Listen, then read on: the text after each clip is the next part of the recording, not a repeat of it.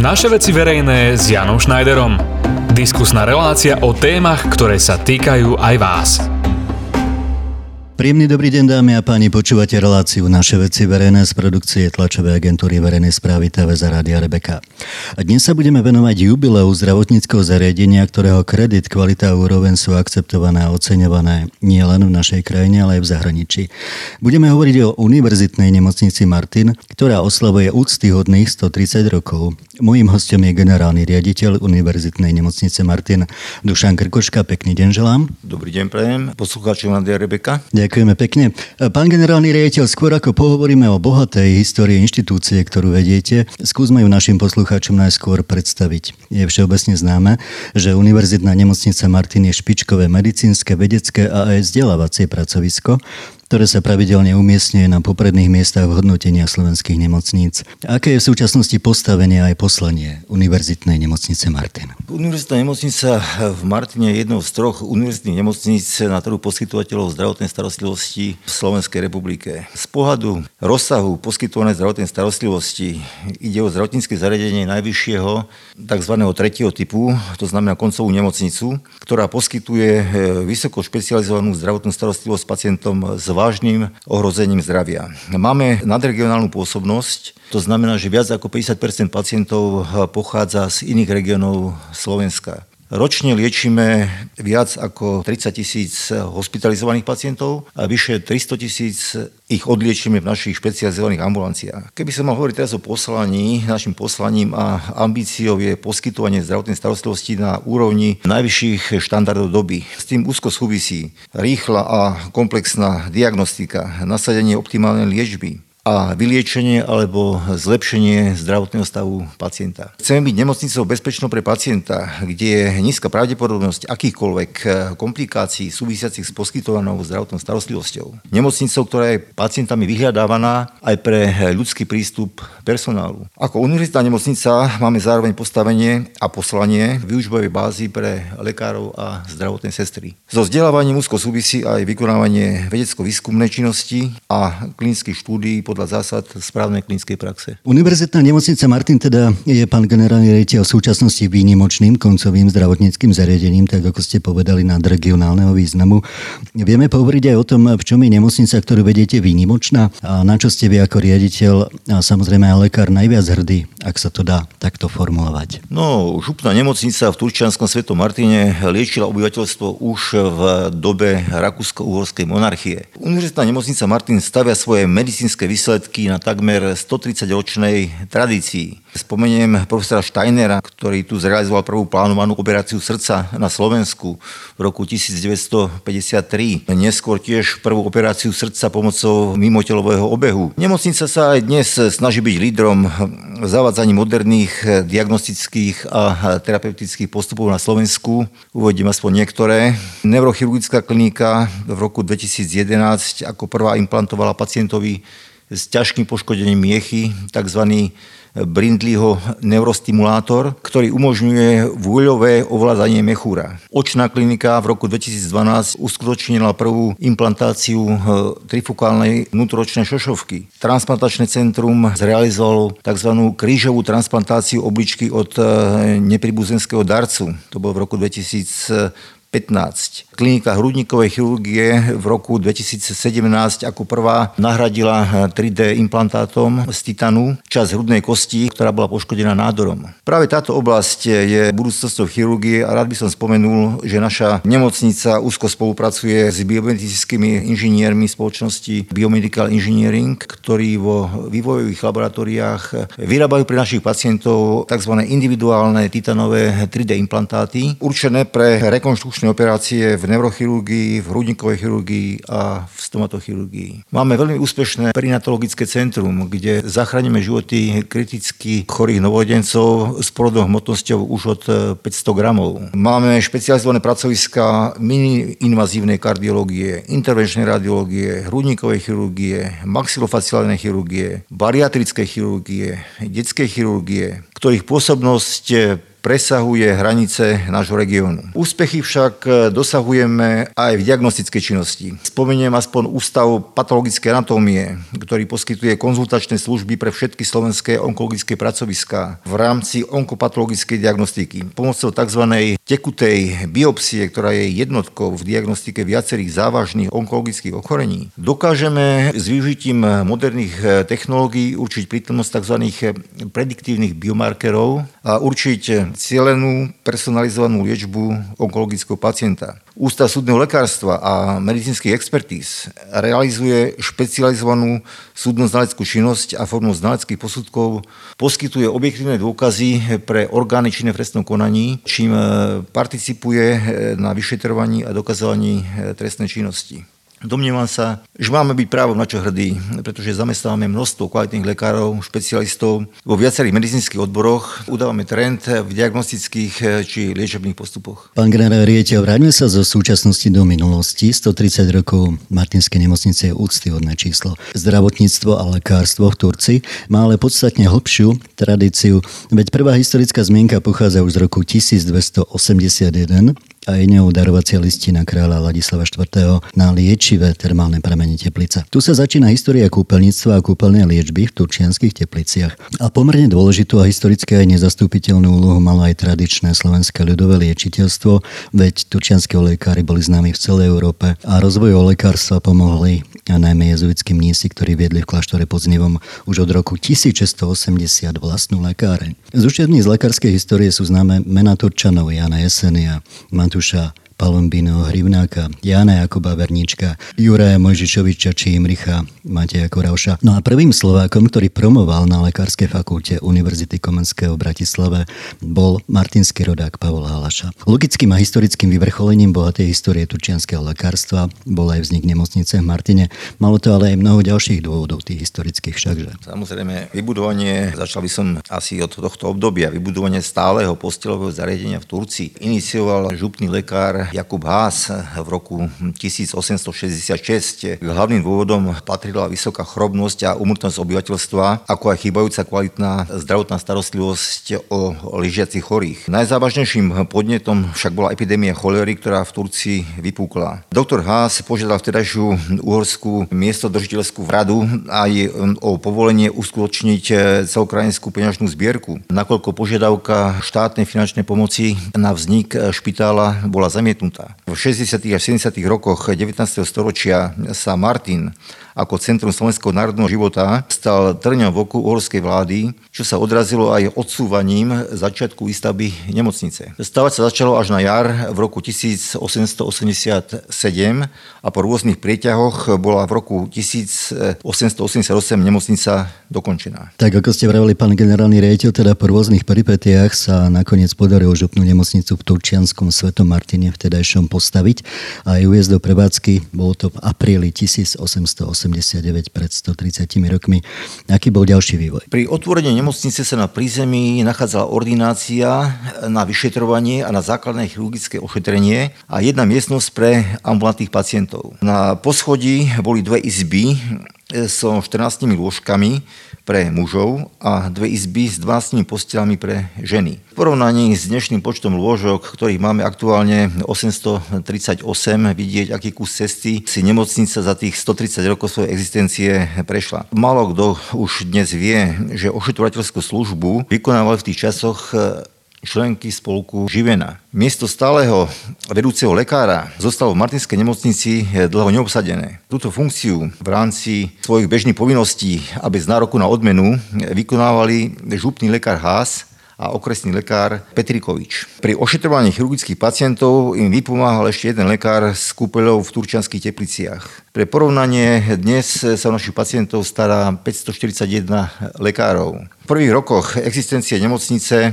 prijímali asi 150 až 200 pacientov ročne s rôznymi nešpecifickými črevnými a plúcnymi chorobami. Dnes máme ročne viac ako 30 tisíc hospitalizácií. Pri vyhľadávaní lekárskej pomoci hrala v tých časoch dôležitú úlohu aj finančná úhrada. Ohľad sa bral na sociálne slabých, ktorých liečba bola z časti bezplatná a časť poplatkov zaplatila domovská obec. Napriek tomu v nemocnici vznikla strata, ktorú uhrádzal župný úrad. Opäť, keď sa posunieme do súčasnosti, žiaľ s problémom podfinancovania strápime dodnes. Martinská nemocnica sa počas prvej svetovej vojny stala záložnou nemocnicou, záložnou vojenskou nemocnicou, kde sa doliečovali vojaci s vážnymi poraneniami. Vedúcim lekárom počas vojny bol doktor Igor Dula, ktorým pomáhali dva vojenskí lekári. Ďalší personál nemocnice tvorili reholné sestry, dobrovoľné sestry Červeného kríža a tiež zriadenci z radov armády. V tomto čase bola vytvorená funkcia stáleho správcu nemocnice. Konec vojny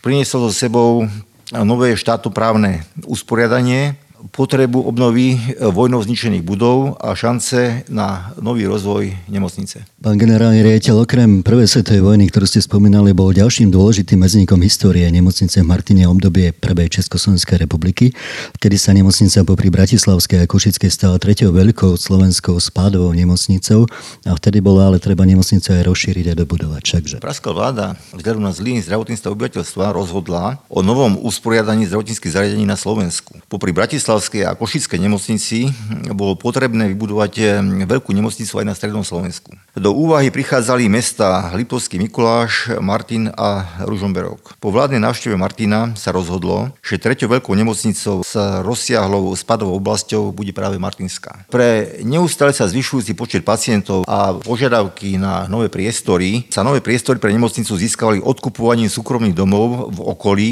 a ich prestavbou na zdravotnícke účely. Po skôr ukončení vojny doktora Dulu, ktorý sa stal županom, vystriedal vo vedení nemocnice lekár z Čiech doktor Jaroslav Kofránek. Vznikla potreba vybudovať chirurgický pavilón a nájsť riešenie na boj s tuberkulózou. V roku 1928 boli zrušené župy a nemocnice na Slovensku prešli pod správu slovenskej krajiny. Po nástupe Jozefa Orsága Rudaka Stúca na post krajinského prezidenta sa pohla aj výstavba nemocnice, ktorú premenovali na krajinskú verejnú nemocnicu. V relatívne krátkom čase bol vybudovaný chirurgický pavilón. Zároveň sa odkúpil ďalší súkromný dom, ktorý po prestavbe mal slúžiť ako infekčné oddelenie. V roku 1933 vybudovali prízemnú administratívnu budovu a vrátnicu. Rozšírila sa aj lôžková kapacita, vznikol ginekologicko-porodnícky a kožný pavilón. Pán generálny rejiteľ, históriu Martinskej nemocnice samozrejme ovplyvnili aj udalosti tesne pred druhou svetovou vojnou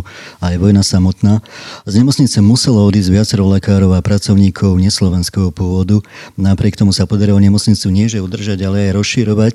No a po vypuknutí Slovenského národného povstania, ako vieme z histórie, sa stala Martinská nemocnica vojenskou nemocnicou. V roku 1938 mala už nemocnica vyše 500 postelí, umiestnený v šiestich pavilónoch a bakteriologicko-diagnostickú stanicu. V tomto období tu pôsobilo niekoľko významných lekárov, ktorí významnou mierou ovplyvnili postavenie Martinskej nemocnice v celonárodnom meradle. Chirurgickému oddeleniu šéfoval doktor Dudek, ktorý bol zároveň aj riaditeľom nemocnice. Interné a infekčné oddelenie viedol primár Jan Trokan. Ginekológia pracovala pod vedením prvého docenta nemocnice Teodora Švarca. Kožné oddelenie viedol primár Jarota a očné primár Pajtáš. Vedúcim lekárom bakteriologicko-diagnostickej stanice bol doktor Pavol Hoffman. Celkovo sme tu mali v tom čase 28 lekárov, 54 reholných sestier a 13 civilných sestier. Administratívu viedol správca Metod Buchanec. Druhá svetová vojna a udalosti, ktoré jej predchádzali,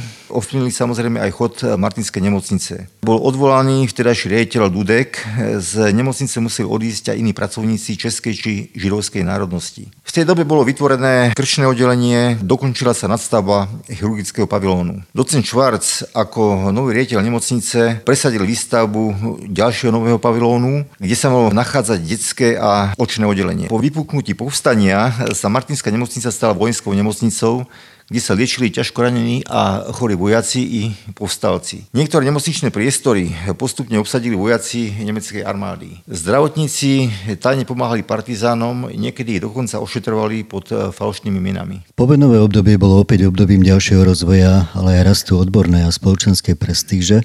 Martinská nemocnica sa rozrastla aj o priestory už aj mimo svojho areálu. Následky bojov nepriazne postihli nemocnicu, ktorá bola čiastočne aj zasiahnutá pri bombardovaní v decembri roku 1944. Budovy si žiadali značné stavebné opravy. Nutné bolo doplnenie chýbajúceho zdravotníckého a technického materiálu. V nemocnici sa uskutočnili personálne zmeny. Riaditeľom sa stal doktor Jan Trokan. Nastupovali sem lekári, ktorí sa zaslúžili o rast jej odbornej a spoločenskej prestíže. Jedným z takýchto lekárov bol doktor Vladimír Galanda, ktorý v Turcii rozvinul na vysokej medicínskej úrovni starostlivosti o detského pacienta. Ďalším bol zakladateľ československej kardiochirurgie doktor Pavol Steiner. Postupne začalo činnosť hm, ortopedické oddelenie. Dokončil sa 8. pavilón, kde sa presťahovalo detské, očné a nervové oddelenie. Otvorilo sa stomatologické oddelenie vznikla krajská transfúzna stanica. V roku 1950 mala nemocnica 738 lôžok, 15 samostatných oddelení interné, chirurgické, gynekologicko-pôrodnické, detské, infekčné, krčné, ortopedické, nervové, kožné, venerologické, očné, rengenologické, zubné, bakteriologické, urologické, tuberkulózne a vlastnú nemocničnú lekáreň. Stali sme sa štátnou oblastnou nemocnicou. Pribudli aj priestory mimo nášho areálu a pod správu nemocnice patrili odborné poliklinické a poliklinické ambulancie, dočenecký ústav v Martine a psychiatrická liečebňa v Súčanoch. Dámy a páni, podobnej pauze sa k diskusii o histórii zdravotníctva v Turcii a jubilujúcej Martinskej nemocnice vrátime. S pánom generálnym riaditeľom Univerzitnej nemocnice Martin budeme hovoriť aj o súčasnosti a nazrieme aj do budúcnosti. Počúvate naše veci verejné s Jánom Schneiderom. Milí poslucháči, relácia Naše veci verejné venovaná 130. narodeninám Martinskej nemocnice pokračuje. V rozprávaní o histórii s generálnym riaditeľom Univerzitnej nemocnice Martin Dušanom Krkoškom sme sa dostali až do polovice minulého storočia. Nože ďalším historickým medzníkom, ktorý významne pomohol rozvoju Martinskej nemocnice, bol vznik Jeseniovej lekárskej fakulty, ktorá tento rok tiež oslavuje okrúhle jubileum osamostatnenia.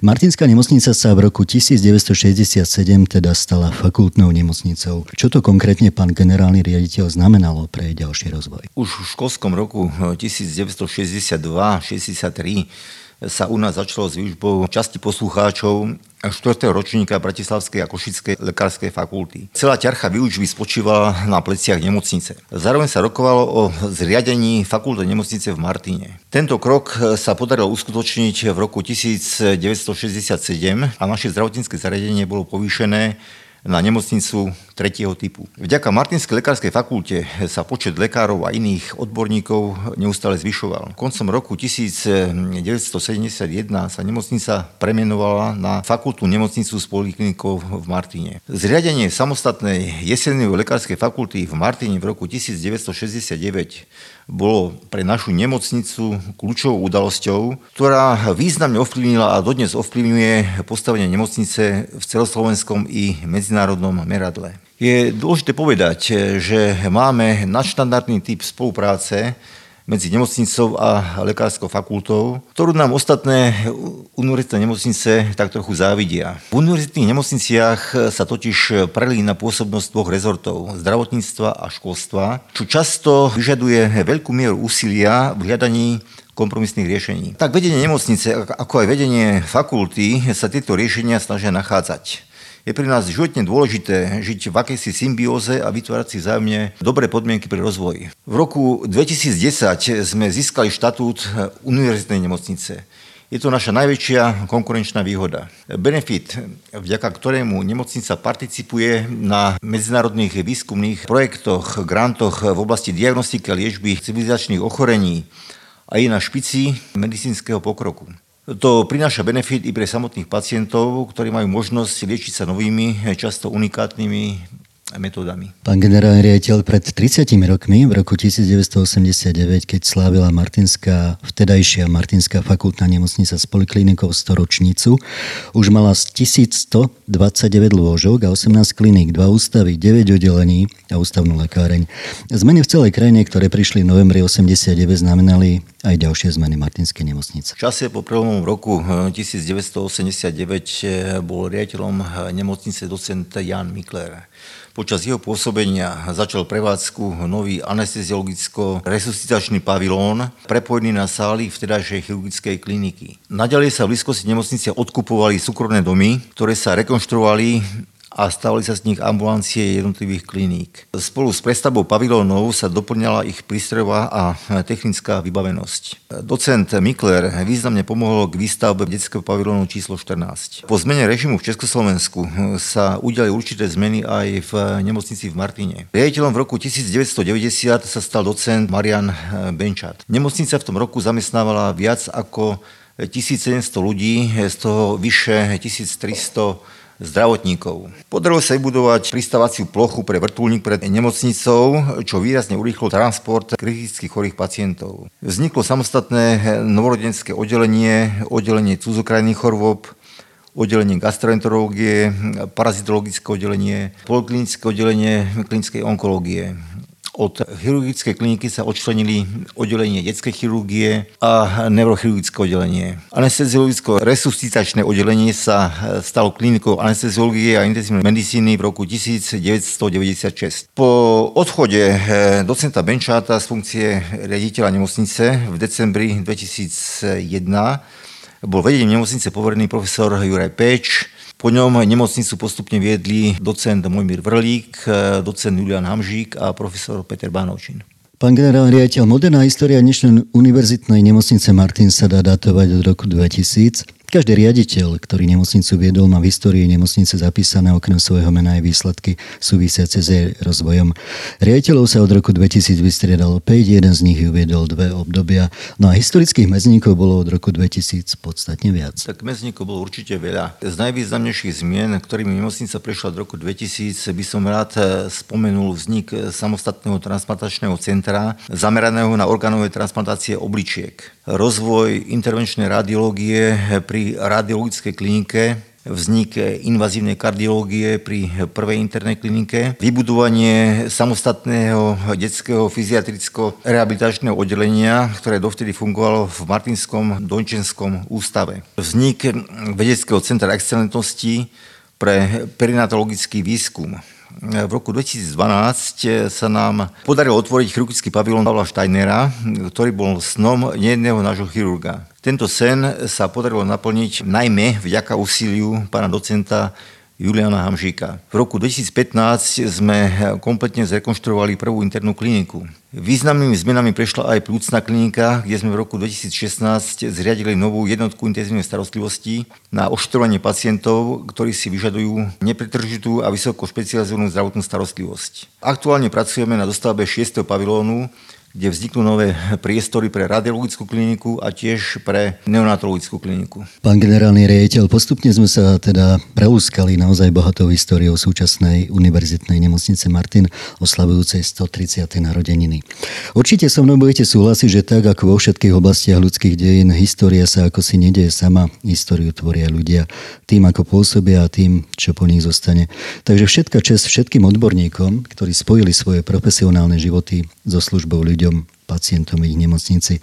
Pán generálny riaditeľ, aké sú vaše vízie ďalšieho rozvoja Univerzitnej nemocnice Martin? Našou spoločnou víziou s Jesenou lekárskou fakultou je výstavba novej univerzitnej nemocnice. Naša 130-ročná nemocnica pavilónového typu už nemôže splňať vysoké požiadavky, ktoré sú kladené na moderné nemocnice v súčasnosti.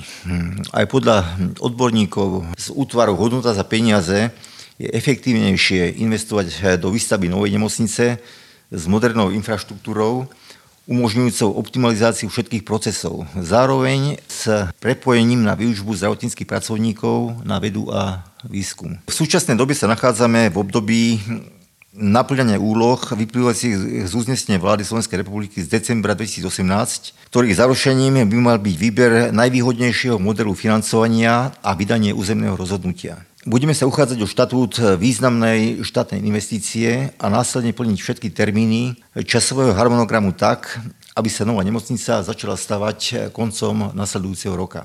Verím, že sa nám spoločnými silami podarí vybudovať ultramodernú nemocnicu, ktorá bude lídrom v poskytovaní zdravotnej starostlivosti na Slovensku. Na záver by som chcel snáď vysloviť srdečné poďakovanie všetkým, ktorí sa zaslúžili o rozvoj našej nemocnice za celých 130 rokov jej eh, histórie. Dámy a páni, počúvali ste reláciu Naše veci verejné z produkcie tlačovej agentúry verejnej správy TV za Rádia Rebeka. Ako ste mali možnosť počuť, Univerzitná nemocnica Martin Veru má čo oslavovať 130 rokov jej histórie aj rokmi vývoja nielen turčianského, ale aj slovenského zdravotníctva. Bolo mi cťou porozprávať sa s generálnym riaditeľom Univerzitnej nemocnice Martin Dušanom Krkoškom. Srdečná vďaka. Ďakujem za pozvanie. Ďakujeme aj my. Milí poslucháči, vám želám najmä veľa zdravia a teším sa do počutia opäť o týždeň. Počúvali ste naše veci verejné s Jánom Schneiderom. Nezabudnite si nás naladiť v premiére opäť vo štvrtok o 18.00 a v repríze v sobotu o 13.00 hodine.